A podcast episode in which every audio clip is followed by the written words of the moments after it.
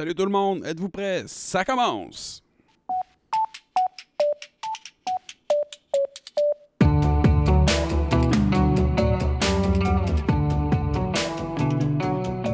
Yes, salut tout le monde! Colin à l'appareil. Aujourd'hui, veux qu'on parle d'éducation un peu. Je lisais un article de la presse euh, sorti aujourd'hui. euh, en gros, là, il parlait de, des écoles sélectives. C'est le titre de l'article. Moi, je vais élargir ça un peu. Là. On parle de, de programmes spéciaux, euh, je veux dire spécial, pour, euh, pas, pas nécessairement pour euh, les handicapés, mais je veux dire au niveau des programmes sportifs, des programmes d'art, de tous les styles. Euh, ça pourrait être les programmes de sciences. Euh, c'est des programmes qui sont souvent très sélectifs. Donc, on n'a pas le choix d'avoir euh, souvent un, examen d'entrée. Euh, ensuite de ça, c'est souvent des programmes qui coûtent plus cher pour les parents. On parle, je connais quelqu'un qui est en sport-études dans une école de ma région. Si je me trompe pas, c'est pas loin de 1000 pièces. C'est pas plus que 1000 dollars que ça lui coûte par année. Euh, on s'entend que c'est vraiment pas tout le monde qui a les moyens d'avoir ça. En plus de ça, euh, les élèves dans cette école-là n'ont pas le choix de garder euh, une note minimale dans toutes les, matières. Donc, si je ne me trompe pas, c'est 75% minimum pour passer. je comprends que c'est important d'avoir les résultats scolaires, puis ça, je suis, je suis 100% d'accord avec tout ça. Mais il me semble que moi, je suis un artiste dans la vie, mettons. C'est pas ça que je suis, mais moi, je suis un artiste, puis je suis pas bon en maths puis en français. Je pourrais avoir une excellente carrière artistique, même si j'ai seulement la note de passage dans ces matières-là. Pourquoi est-ce que, quelqu'un serait pénalisé d'avoir accès à ces programmes sélectifs-là, euh, à ces programmes spéciaux-là, en art par exemple, quand on sait que plus tard, il va être un artiste, puis il en fera peut-être pas de mathématiques, ou il en fera peut-être pas de français. Je trouve ça un peu triste à ce niveau-là. Euh, il parlait aussi d'un système d'éducation à trois vitesses, tu sais, puis je le comprends, tu sais, on parle de notre système public, les écoles régulières, bien normal, pas d'ajout, on suit le cursus normal. Ensuite de ça, ben, il y a les écoles publiques avec euh, ces programmes spécialisés-là en sport, euh, en loisirs, en art, que ça prend des notes de plus, que ça prend des coûts de plus. C'est les parents qui déboursent ça. Mais ensuite de ça, on s'en va au privé. Fait que ça serait comme ça, ces trois vitesses, de ce que je comprends. C'est ce qu'il veut parler. Moi, je pense que l'éducation devrait être... euh, tout le monde devrait y avoir accès. Tout le monde devrait avoir accès à un programme spécialisé pour lui. Ça me dirige vers euh, les écoles alternatives, par exemple. Je sais que c'est des écoles qui sont de plus en plus en demande. Dans ma région, moi, à Sherbrooke, au Québec, il y en a quatre ou cinq, je pense. C'est des écoles qui sont plutôt petites. C'est seulement des écoles primaires en ce moment. Les parents de jeunes qui veulent envoyer leurs enfants dans ces écoles-là, ils n'ont pas le choix de faire une demande. Ensuite de ça, les enfants sont évalués, à savoir s'ils vont cadrer dans ces écoles ou pas, par des experts, I guess. C'est moi l'expert de mon enfant. Moi, je le sais ce qu'il y a de besoin. En tant que parent, je suis capable de faire la différence entre ce que je veux et ce qu'il y a de besoin. Si mon fils est studieux et qu'il fit dans le système magistral, j'essaierai j'essaierai pas de l'envoyer à l'école de musique si c'est pas un musicien. Je, je verrais pas le point. Mais si, par exemple, on a 600 enfants qui ont, qui ont cette envie-là d'apprendre la musique au primaire, mais que dans l'école, on a seulement 300 places, on a un problème. Ce qui fait que les écoles n'ont pas le choix de filtrer. Puis ils prennent juste les meilleurs, bien sûr. Les meilleurs à l'entrée. Ça, c'est peut-être des enfants qui ont un parcours musical d'avance ou euh, qui ont fait plus d'art ou qui ont des choses de plus développées. Ensuite de ça, euh, c'est pas parce que quelqu'un a une longueur d'avance sur moi dans un apprentissage que au bout de la ligne, sur six ans, par exemple, je peux pas l'avoir dépassé deux, trois fois. Ça, on le sait pas. Fait que c'est- pour moi, ça, c'est c'est- une grande question, c'est un débat que, que je trouve vraiment très important. Euh, Est-ce qu'aujourd'hui, on devrait pas faire le nombre de classes disponibles dans les écoles en fonction du nombre d'élèves qui veulent, qui ont besoin de ce type de classe-là? On a 500 élèves qui ont besoin de pédagogie par projet, mais on lui fait des classes pour ces 500 élèves-là. On a 1000 élèves qui ont besoin d'une spécialisation en musique, mais on ouvre des classes pour ces 1000 élèves-là. Même chose en sport. Même chose pour les, les enfants qui aiment étudier de façon magistrale avec un professeur en avant d'eux. Écouter, écrire, étudier. Pourquoi qu'on fait pas nos classes? On a, par exemple, on a 10 000 élèves, puis on a de la place pour ces 10 000 élèves-là dans toutes nos écoles. C'est quoi le problème? Est-ce que dans une école, il y a deux classes de musique, deux classes de pédagogie par projet, puis deux classes de sport? Quitte à ce que les, classes de sport, peut-être qu'on essaie de les, les, diriger plus vers euh, les écoles où est-ce qu'ils ont des meilleures installations, par exemple. Puis oui, les classes de musique, tu essaies de les diriger plus vers les écoles où est-ce qu'ils ont déjà l'équipement. Mais c'est quoi de rediriger ces équipements-là, par exemple, pour la musique ou pour les, enfants en art plastique? Il n'y en a pas de problème à les rediriger vers là. Moi, je n'en vois pas de problème à les rediriger. Oui, ça serait une très grosse logistique pour les commissions scolaires de gérer tout ça. Mais ça serait tellement bénéfique pour les enfants. Ensuite de ça, tu tires ça vers le secondaire.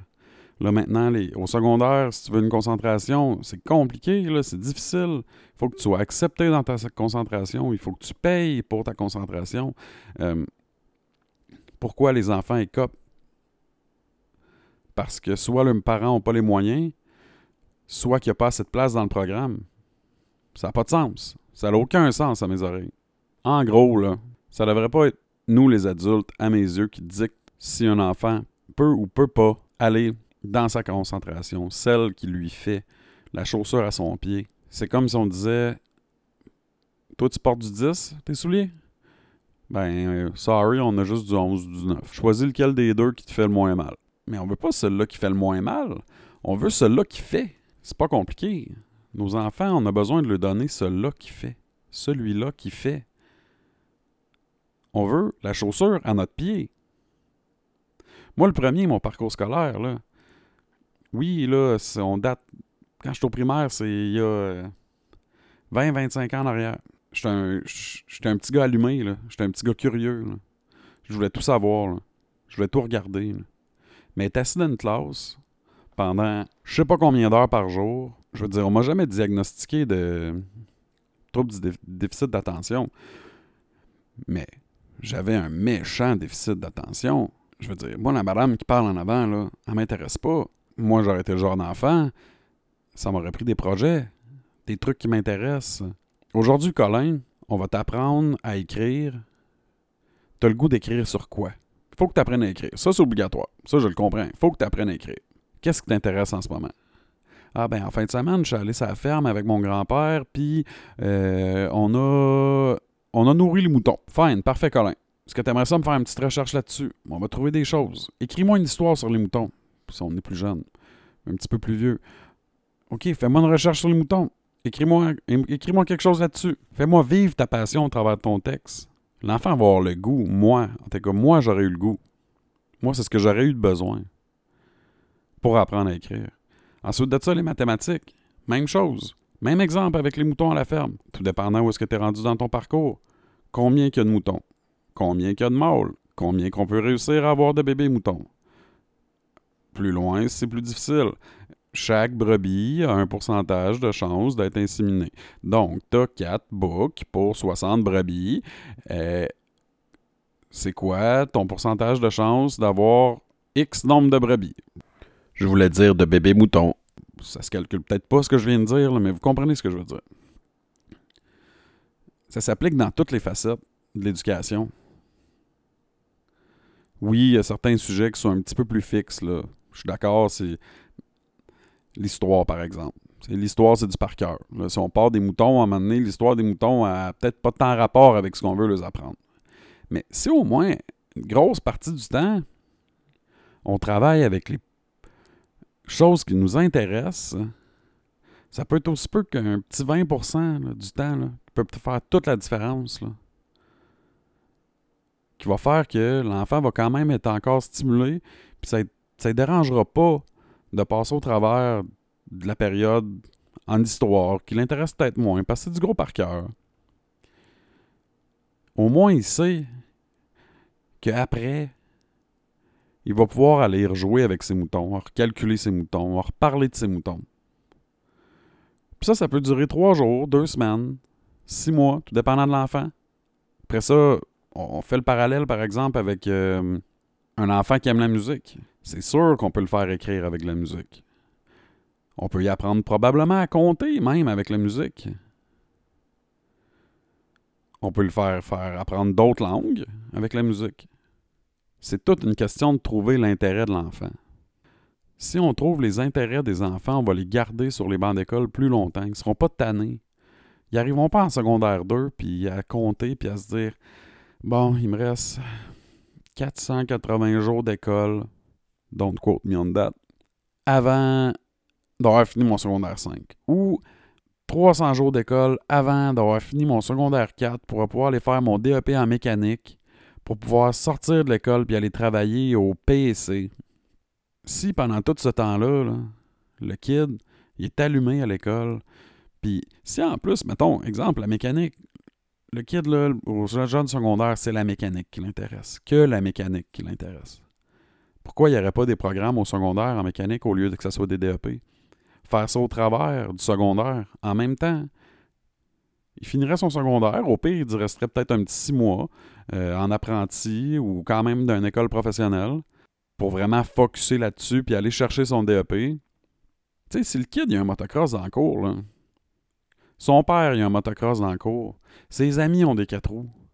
Puis lui, tout ce qu'il rêve, tout le temps, c'est d'être sur, sa machine. Tout le temps. Il pense rien qu'à ça.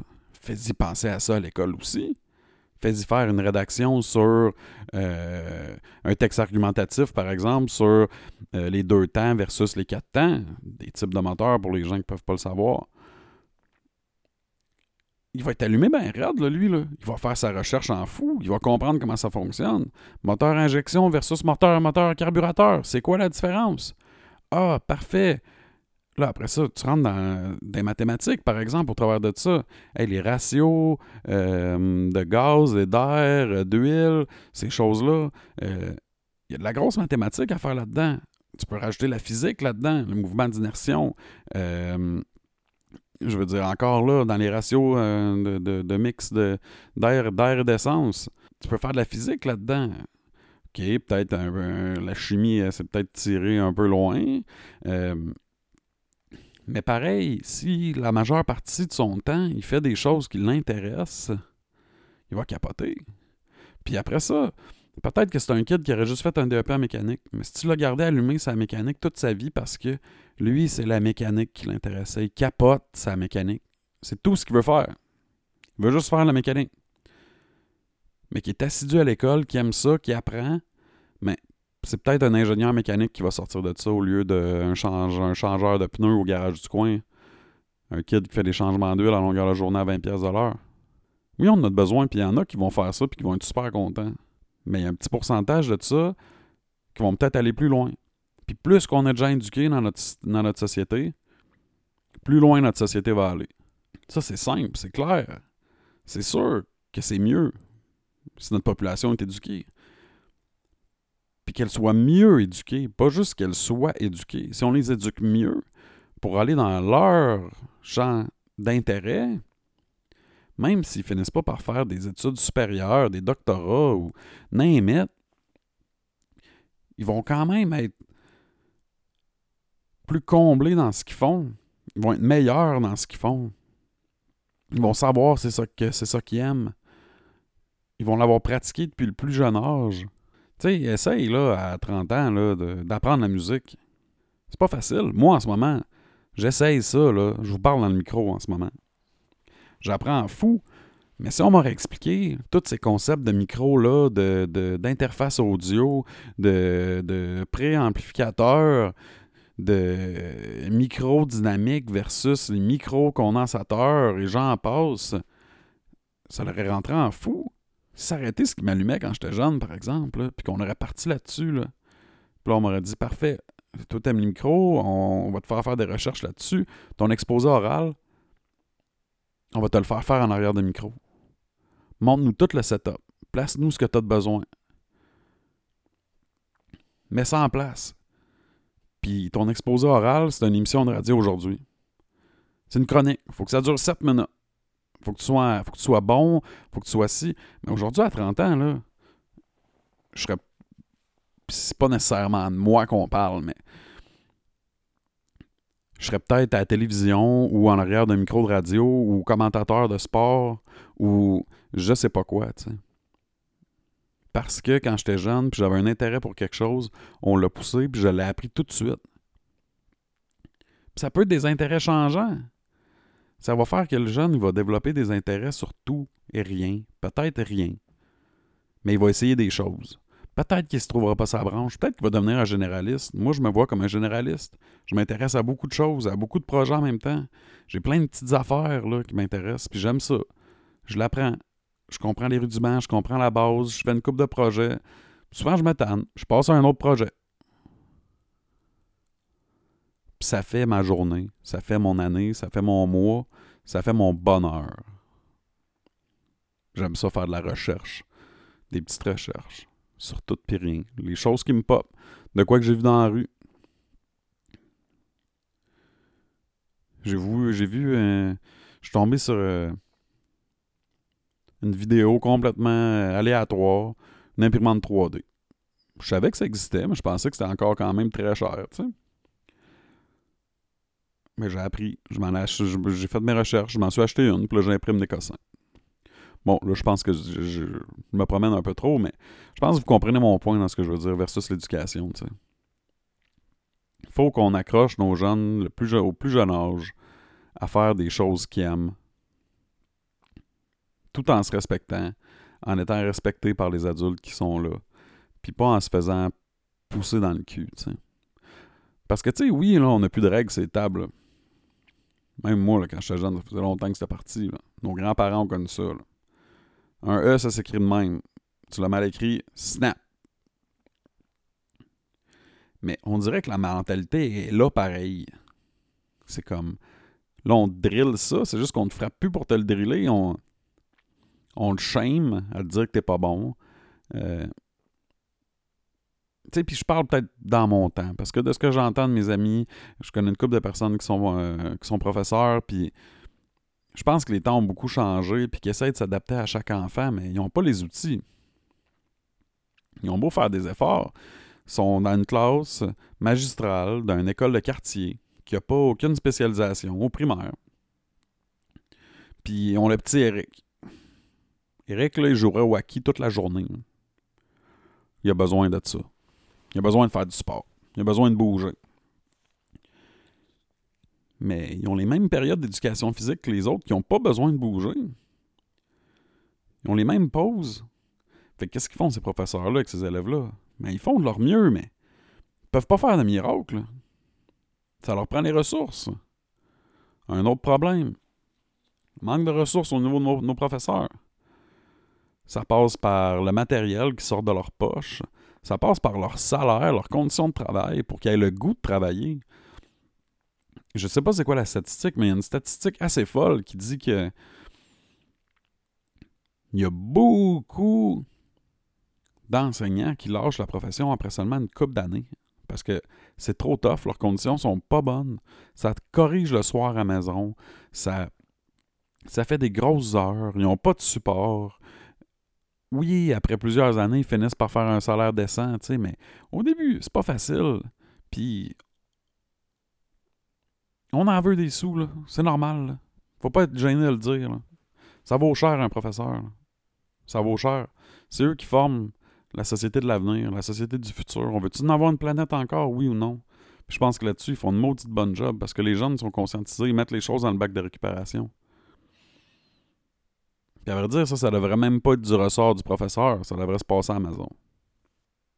On va élargir la discussion un peu plus euh, face à l'éducation, par exemple. Là, ça avait été une promesse électorale euh, de M. Legault. Lui, là, son, gros plan, c'était d'abolir les commissions scolaires.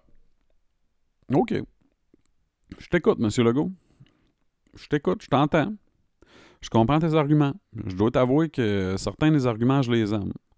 Parce que je sais pas combien de pourcentage du budget va aux commissions scolaires, mais dans certaines écoles, il doit y avoir des maudits bons directeurs d'avoir une coupe de pommes pourrites comme dans tous les milieux, là, mais il doit y avoir des maudits bons directeurs scolaires. ces directeurs-là, -là, qu'est-ce qu'ils feraient avec ce budget-là de plus? Mettons que tous les niveaux des salaires, c'est fixe, fait qu'il peut pas se graisser la patte.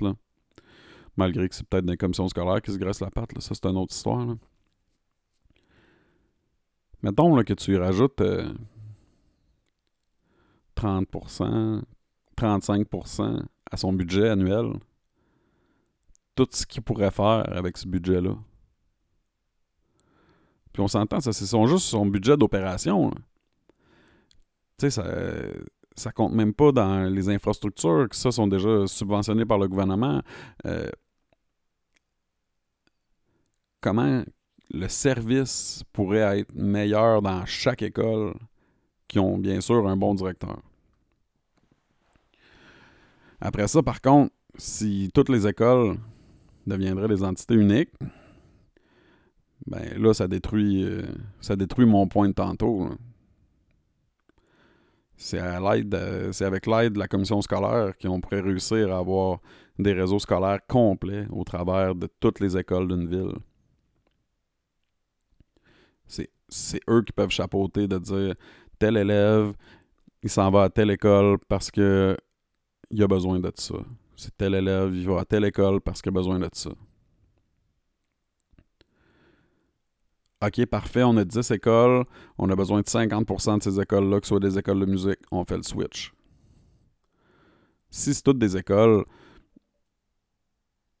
individuelles, on perd ça, là on perd ce pouvoir-là. Ça veut dire que chaque école doit s'adapter à petite échelle pour avoir les équipements, euh, le personnel en conséquence pour répondre aux besoins de leurs 200, de leurs 400 élèves, de leurs 1000 élèves dans le cas des grosses polyvalentes. Peut-être même 3000 en montant euh, si tu regardes euh, les grosses poly à Montréal. Tu sais, tout a des pour et des contre. Mais une décision face à notre système scolaire ne devrait jamais être faite de façon à favoriser l'administratif. Chaque décision pour notre système scolaire devrait être faite pour l'éducation de nos jeunes. Petite parenthèse à maternelle 4 ans. Tu sais, là, là, ils nous vendent tous les bénéfices là, sur l'éducation pour les enfants, mais moi, ce que je vois avec mon petit calcul à deux cents, en ce moment, là, un enfant de 4 ans en garderie, c'est une éducatrice par 10 enfants. Martinelle, 4 ans, si je me trompe pas, je peux me tromper, mais je pense que c'est 19 enfants par éducatrice. Mettons qu'on y va conservateur et qu'on dit 15 enfants par éducatrice. Ça te fait une méchante économie d'échelle, ça, hein, ces salaires? Ça doit être assez haut comme chiffre qui sauverait par année en faisant ça. C'est un peu ça ma crainte, moi, dans cette décision-là. Dans beaucoup de décisions qui sont faites par rapport à notre système scolaire. Est-ce que vous avez vraiment pensé euh, aux enfants ou vous avez juste pensé au portefeuille? Ça, on le saura jamais. Parce que l'être humain a une réputation pour être un, assez bon menteur, être assez bon pour jouer sur les mots. Fait que c'est sûr qu'on a un doute. C'est sûr qu'on n'a pas confiance. Hein. C'est sûr qu'on a peur. On veut le mieux pour nos enfants. On veut qu'ils soient heureux, qu'ils soient bons, qu'ils soient respectés, qu'ils développent une vie sociale, qu'ils aient confiance aux adultes. J'en passe sûrement à plein. Qu'ils soient en santé. Je dois vous dire que je pourrais continuer à en parler longtemps, notre système scolaire. J'en ai pas mal sur le cœur, mettons. Mais pour aujourd'hui, on va arrêter ça là. Je pense que c'est assez. Mais euh, je vous garantis qu'on va rejaser euh, notre système scolaire. Au Québec, notre système scolaire au Québec. Euh, dans le reste du Canada, c'est une autre game complètement différente. Fait que ça va être ça. Colin, signing out.